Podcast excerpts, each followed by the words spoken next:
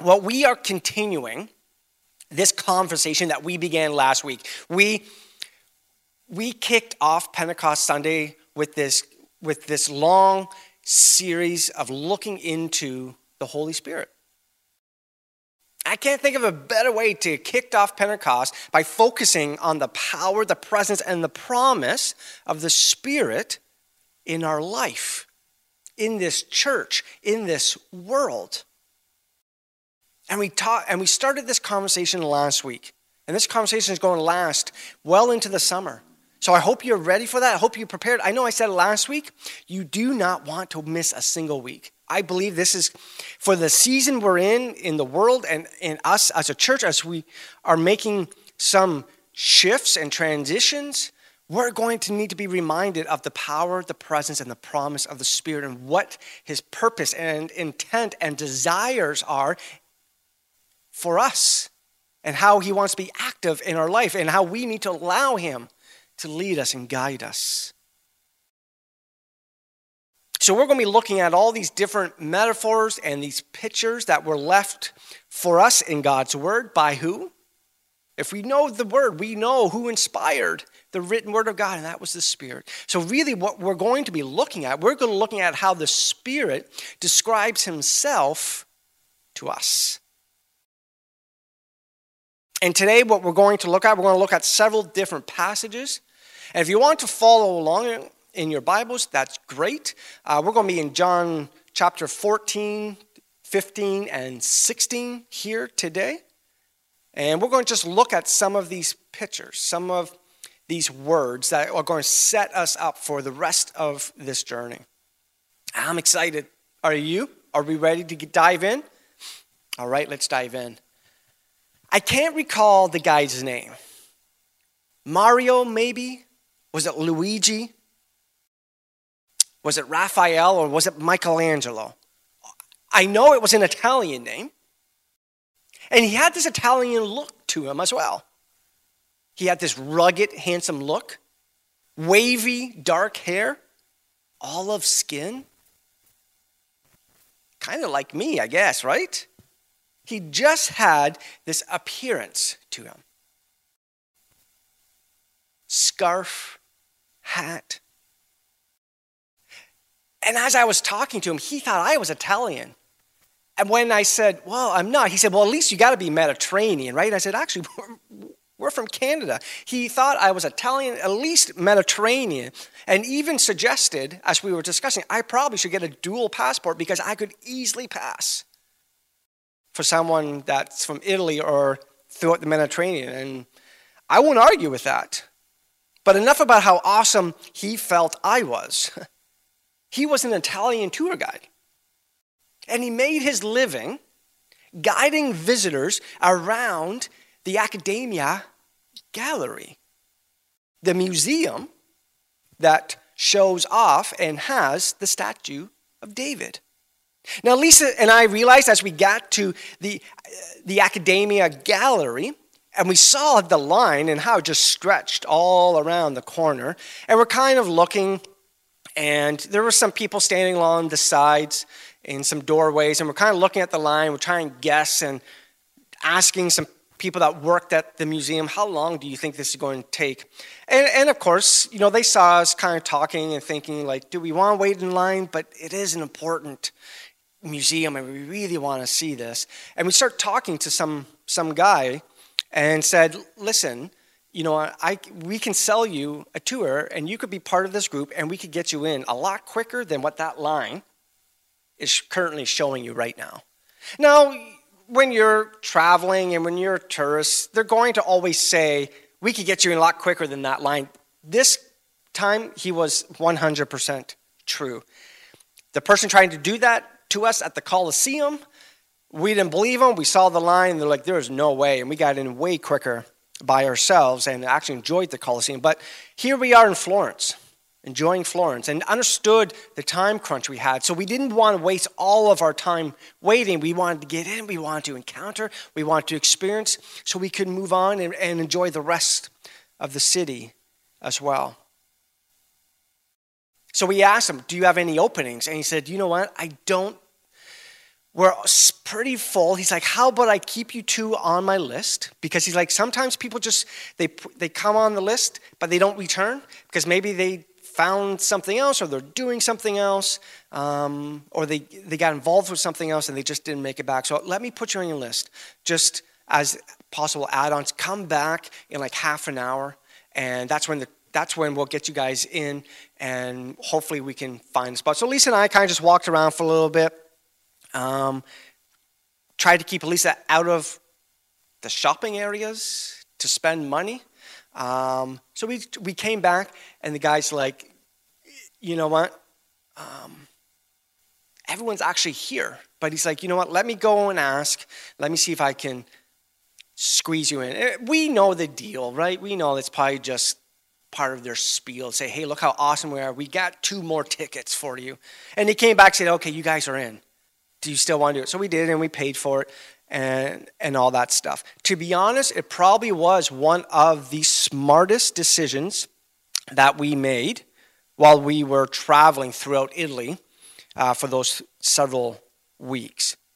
We could tell as we were talking to the tour guide, we could tell this guy was not only knowledgeable, but he was passionate. He was passionate for art and he wanted us not to only experience it, but he wanted us to become passionate regarding the art that we were about to encounter. Listen, the guy thought I had these rugged, handsome looks and I was Mediterranean. We're going to believe whatever he has to say, right? So as we walked through the museum, we got in a lot quicker than what we would have if we stayed in line and did it all on our own. As we're walking through the museum, and as he's, as he's bringing us to certain pieces, I'm assuming they were some some of the pieces that probably were recommended to see in the museum, but some of them I could tell were probably his favorites and maybe not on the recommended list. And he would bring us to all these different pieces, from one piece to another to another, and he would just start describing what we were looking at, who the artist was, the time era of it, what was going on in that time, how he, how he painted this, um, how what was his thought process behind it all and, and just a, just he was knowledgeable he was passionate. You could tell he had a passion for art. And as he got more passionate i could see he was getting more passionate because as we continue to go, I remember him saying, starting to say one phrase a lot, you're going to love, you're going to love, you're going to love this, you're going to love this one. He just started saying, you know, you're going to love, you're going to love this. He was so excited about what he was showing us, and he was prepping us and building up the big masterpiece that everyone was there to see, and that was David. And as he was doing that, I was wondering in my own mind, would David, would it live up to all of this excitement and this hype that this guide was talking about? The guy was talking about this, like to be to be honest, I have seen David in person before. I, this was not my first time in this museum. I had seen it probably about 20 years prior or so. I had seen David in the past. So I thought, so I knew what to expect. So I'm thinking, eh, is it really going to live up to this? I've seen it before already. So I'm already knowing what to expect. But when we finally got there, it was stunning. Nothing like I remembered when I was there 20 years ago. Before we got there, he explained the detail of the sculpture. How it was just this big slab of marble and, and, and how the artist just used these primitive tools, really, from our perspective, and had this vision in his mind and just chipped piece of piece, chunk out of chunk, out of this big, huge slab, knowing what the end result was going to be. And he encouraged us to, to focus on that detail that maybe we would have bypassed. And we did. And it was stunning. It was stunning. Like we know, we can picture David in our mind and what it looks like. But if you go up there with some of the details and the knowledge, you look at it through different eyes, through a different perspective, and you get passionate and you stand in awe of this masterpiece. He talked about the detail of the, of, the, of the veins in his arms and his hands.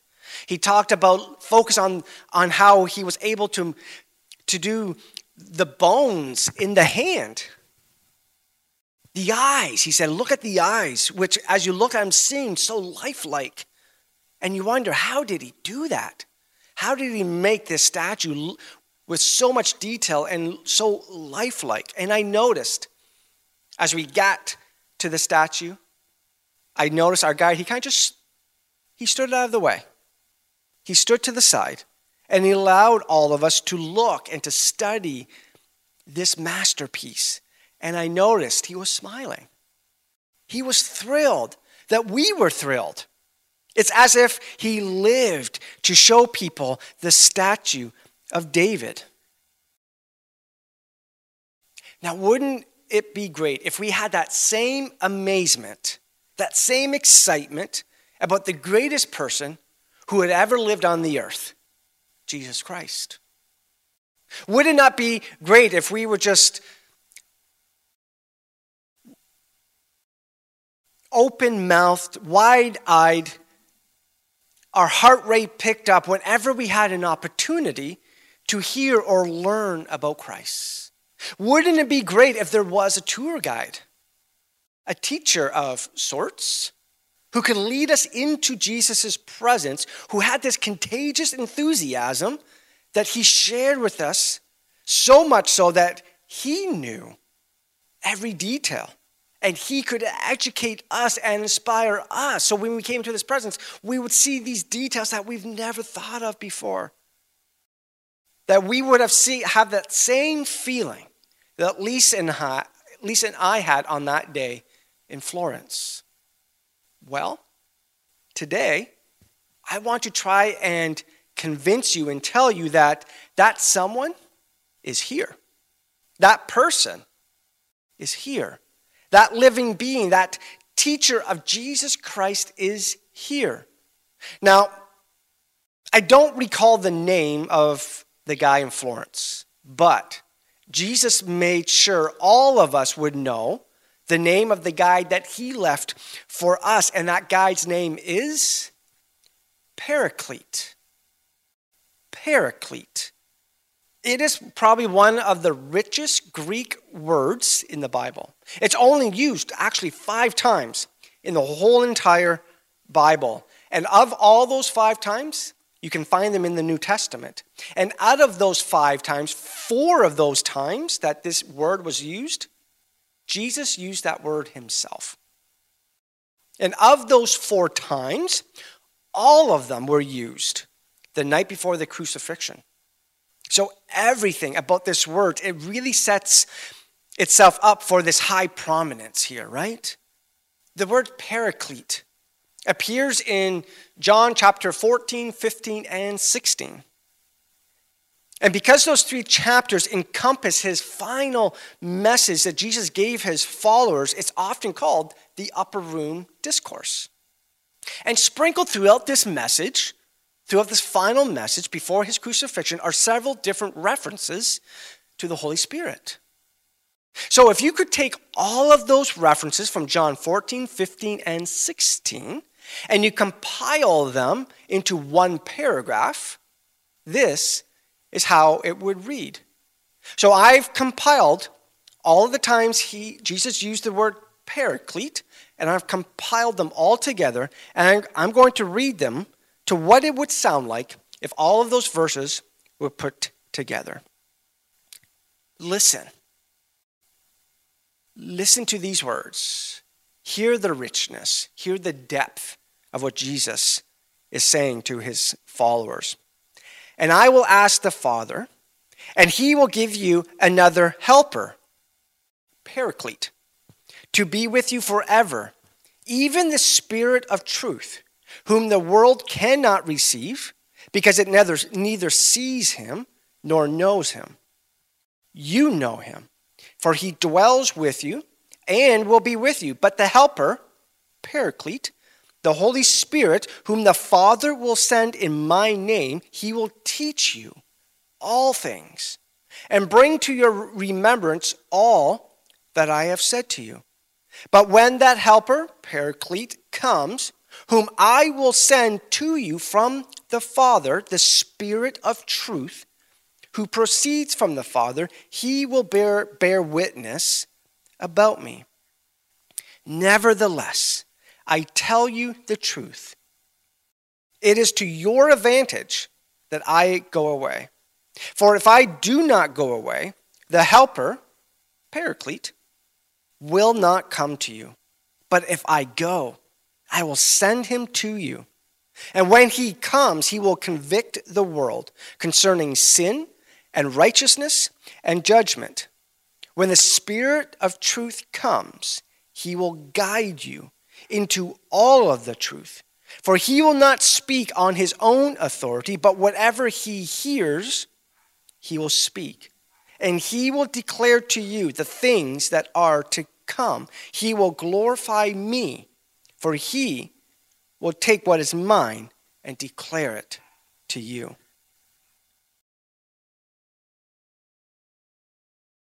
So many precious jewels are located in that paragraph. Don't you agree?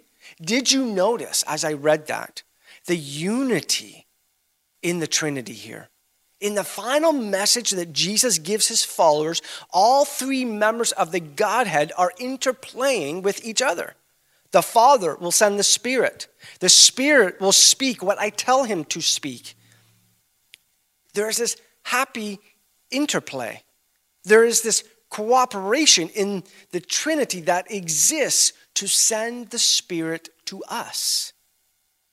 Please also note the pronoun that Jesus used over and over again. He used the pronoun he. The Holy Spirit is a person, and I've taught on this before, and this is a reminder. The Holy Spirit is a teacher. So let's all agree as we go through this series Let's all agree, and beyond this series, never to call the Holy Spirit it.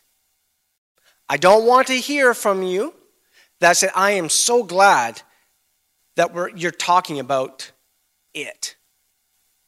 The Holy Spirit is not an it. Jesus uses that pronoun he, which declares to us the Holy Spirit is a person, a person that makes decisions a person who actually has feelings, a person who responds to prayers and who intercedes.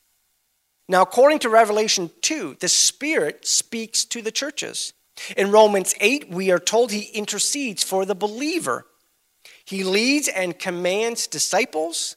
We find that in Acts 8. He even appoints elders. We find that in Acts 20. Did you know that he can be lied to. Acts 5. Do you know that the Holy Spirit can be grieved? We find that in Ephesians 4. Did you know that the Spirit can be insulted? We find that in Hebrews 10. Do you know that the Spirit can be blasphemed? We find that in Matthew 12. The Holy Spirit is a person. You can't grieve, you can't insult, you can't you can't do any of that stuff. You can't lie to someone that's not a person. The Holy Spirit is a person with an intellect, with emotions, with a will. We believe this because this wonderful word of paraclete, which means this to come alongside. And that's the title of our message here, as a reminder of the Holy Spirit that He comes alongside of us. And this word paraclete means to come alongside. Depending on the translation you might have in front of you, this word paraclete can be translated as helper, comforter, counselor, or advocate. There is this idea that he comes alongside and stands with you. That's what the Holy Spirit does. That is what he's how he is describing himself. That is how Jesus is setting the stage for the Holy Spirit, that he comes alongside and he stands with you. Why does he do this? What is his intent? Is he simply a divine companion who keeps us company? Well, that would be wonderful, right? But Jesus wants us to see that there is a reason. There is a purpose to his coming. He comes not just to keep us company, but he comes to teach us about Jesus. He seeks to enhance our understanding. Who would have imagined the invisible presence of God on earth invites you, invites me to enter into his classroom and to learn from him? Do you understand that when you give your heart to Jesus, you were not only saved from your sins, you were not only given a sense of hope for eternity with him, but you were enrolled into the greatest seminary in the universe. And that, and that is that God becomes your teacher. The Spirit becomes your instructor. And He steps into your presence, He steps into your life to reveal things to you. Everyone on earth is trying to figure this life out, right? We all are fig- trying to figure this out. As Christians, we have this beautiful idea, actually, and this promise that we have not just a teacher who taught at some point in history, but a teacher who teaches. This is an ongoing present tense thing. It's a, we have a teacher that continues to teach us today, who is speaking to us, who is revealing to us as we need to know it, the knowledge that we need about this life. That he has moved into our hearts, actually, and he speaks to us through his church. He talks to us through his scripture, and he is teaching us and continually revealing to us what we need to know in our current situations, what we need to know in our life. Here's the reality in all of this we are not left alone with our questions. We're not left alone with the despair that comes from saying, you know what, I just, I don't know. You have a teacher that is waiting on you to consult him, to listen to him, and he will reveal to you what you need to know. He will help you sort this life out. He will save you from confusion and doubt. He will help you make sense of this life, and he does this by enrolling us in the only class of his university, and that's the class of Jesus Christ. Now, look at it this way. Look at this. The Holy Spirit is not just a teacher, but he teaches us about Jesus. That's what he wants us to know. So the Spirit comes to reveal Christ. The Spirit's desire is actually to lead us into the academia gallery of Jesus Christ and cause us to stand in awe in what we see. He wants, he wants to stun you with the story of the manger. He wants to enlighten you with the Sermon on the Mount. He wants to inspire you with the miracles we, we read about in the Gospels. He wants you to know what's so good about Good Friday and what's so wonderful about Easter Sunday. If you know anything about Jesus, if you know anything about Jesus in your life right now, it is because of what the Spirit has taught you. So he is our teacher, and he teaches, teaches us about Christ. So you may have heard this phrase in your life uh, a spirit filled church or a spirit filled person. And according to this passage, these verses from John 14 to 16, we now know that a spirit filled, what a spirit filled church looks like. It's where Jesus has center stage. A spirit filled person is a person who is in love with Christ and desires to know more. So the Spirit is going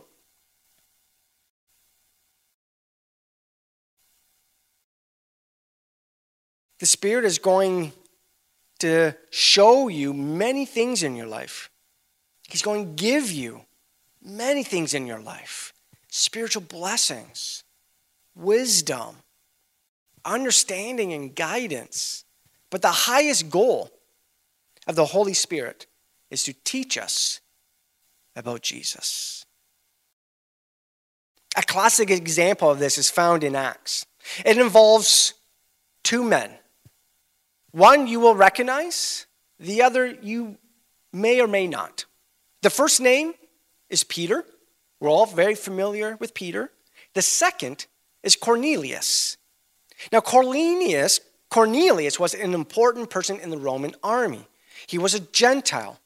Now, how many of you remember or know that the Gentiles and the Jews, they really didn't like each other at all? However, God was working, touching the hearts of Gentiles, and one of them was Cornelius. And in Acts chapter 10, he is described as someone who actually feared God with his, all of his household and gave alms generously and prayed to God always. In fact, he was actually on a first name basis with an angel as well. And one day, that angel told Cornelius to send for Peter. And Cornelius is probably thinking, that's not a great idea. I don't think Peter's going to want to hear from me, and he's definitely not want to go. He's not going to come. And you're right. Peter didn't want anything to do with Cornelius. But something happened. Something happened. And in Acts chapter 10, we see what's going on there. And starting in verse 19, we start to see this happening.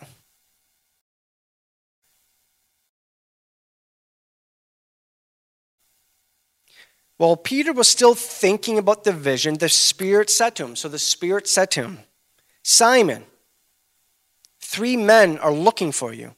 So get up and go downstairs. Do not hesitate to go with them, for I have sent them. This is a huge moment in the history of the church. Because Peter, when he obeyed, when he obeyed the Spirit, and he went to Cornelius' Cornelius's house, the entire household believed in Christ. And the Gentile world began to believe in Christ. And the doors were swung open, not just for the Jews, but also for us Gentiles. Note what the Spirit did here. Was it, now, was this the first time that Peter would have known that God has a love for all people? Absolutely not. He, was, he walked with Jesus. He knew that Jesus and that God love, had a love for all people. So the Spirit came and did exactly what Jesus said the Spirit would do. We read it says, He will remind you all of the things I have said to you. That's exactly what the Spirit did when he came to Peter. And I wonder, has this ever happened to you? Has there ever been an occasion, a situation, in which all of a sudden something just comes to the surface at the perfect time? Maybe you were in a situation and all of a sudden this verse out of in your mind out of nowhere pops into your mind. Maybe it was a verse you remember maybe memorizing while you were a child. And here you are, decades and decades and decades later, this verse just pops up into your mind out of the blue. And it was a verse that was needed for that situation, and it was relevant. And, and it, you needed that information. Has that ever happened to you? Has that ever happened to you? Because if it has, that is you experiencing the Holy Spirit in your life.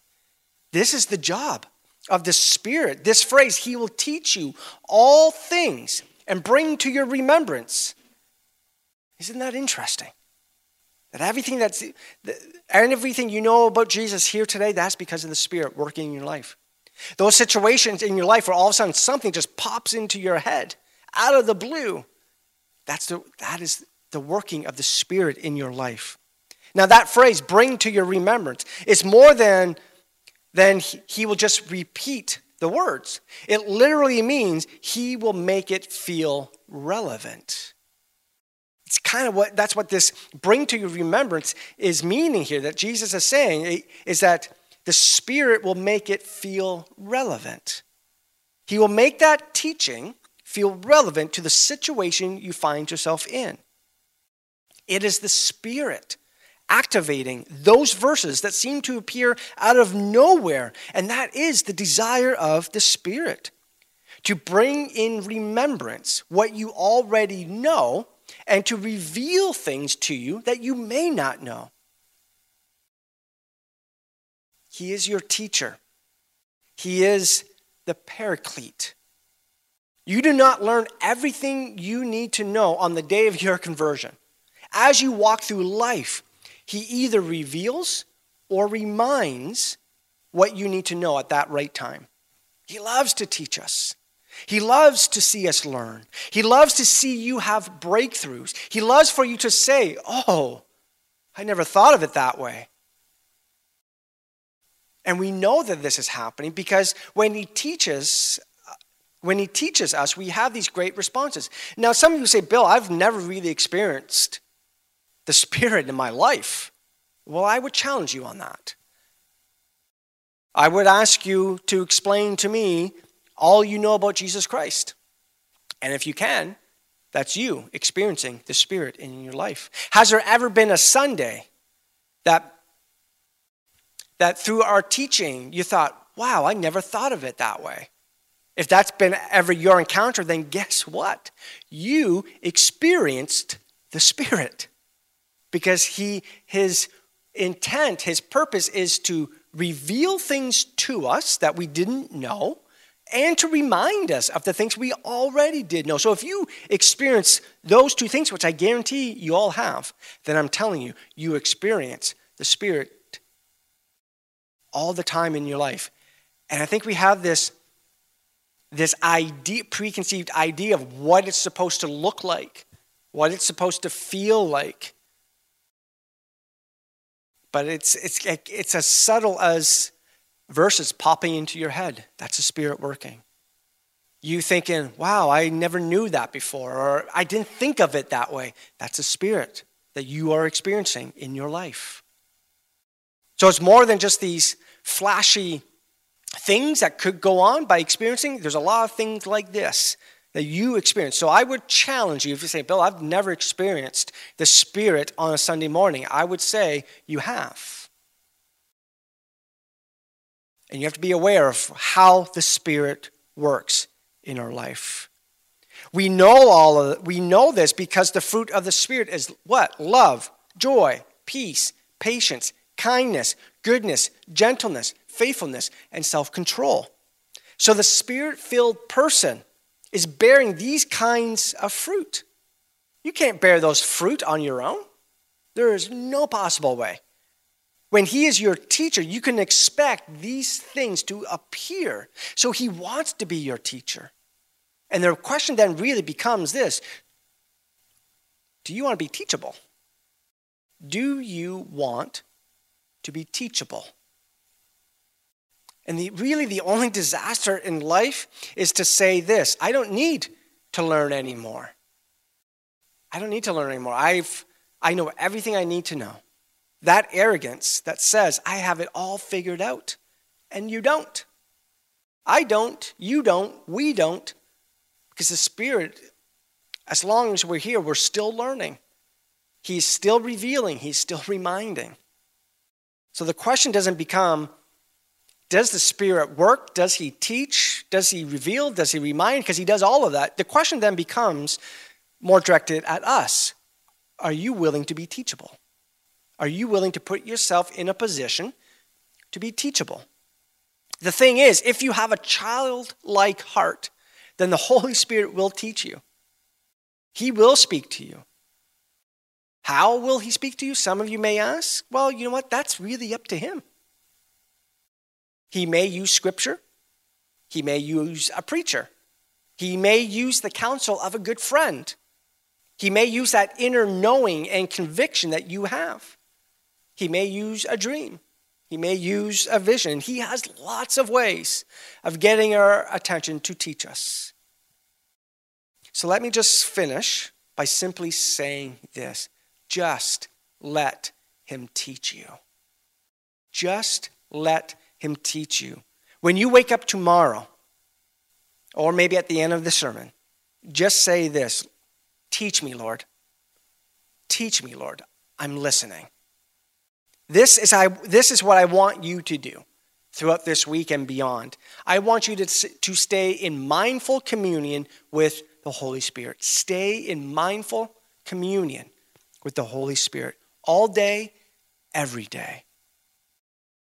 Now, I still don't remember the name of our guide in Florence, but I hope you and I will never forget the, the name of our guide from heaven, our paraclete. Let's pray. God in heaven, we just thank you that you have sent your spirit to us to reveal things to us, to remind us of things we've already known. Thank you that we experience the working of the Holy Spirit in our life daily. And maybe we're not even realizing it. So give us the eyes and the understanding of how you work, how you teach us, how that all works. Because, Lord, as I mentioned last week, I want us to nurture and nourish a vibrant relationship with the Spirit. So help us with that these coming days and weeks ahead. We pray all of this in your precious name. Amen.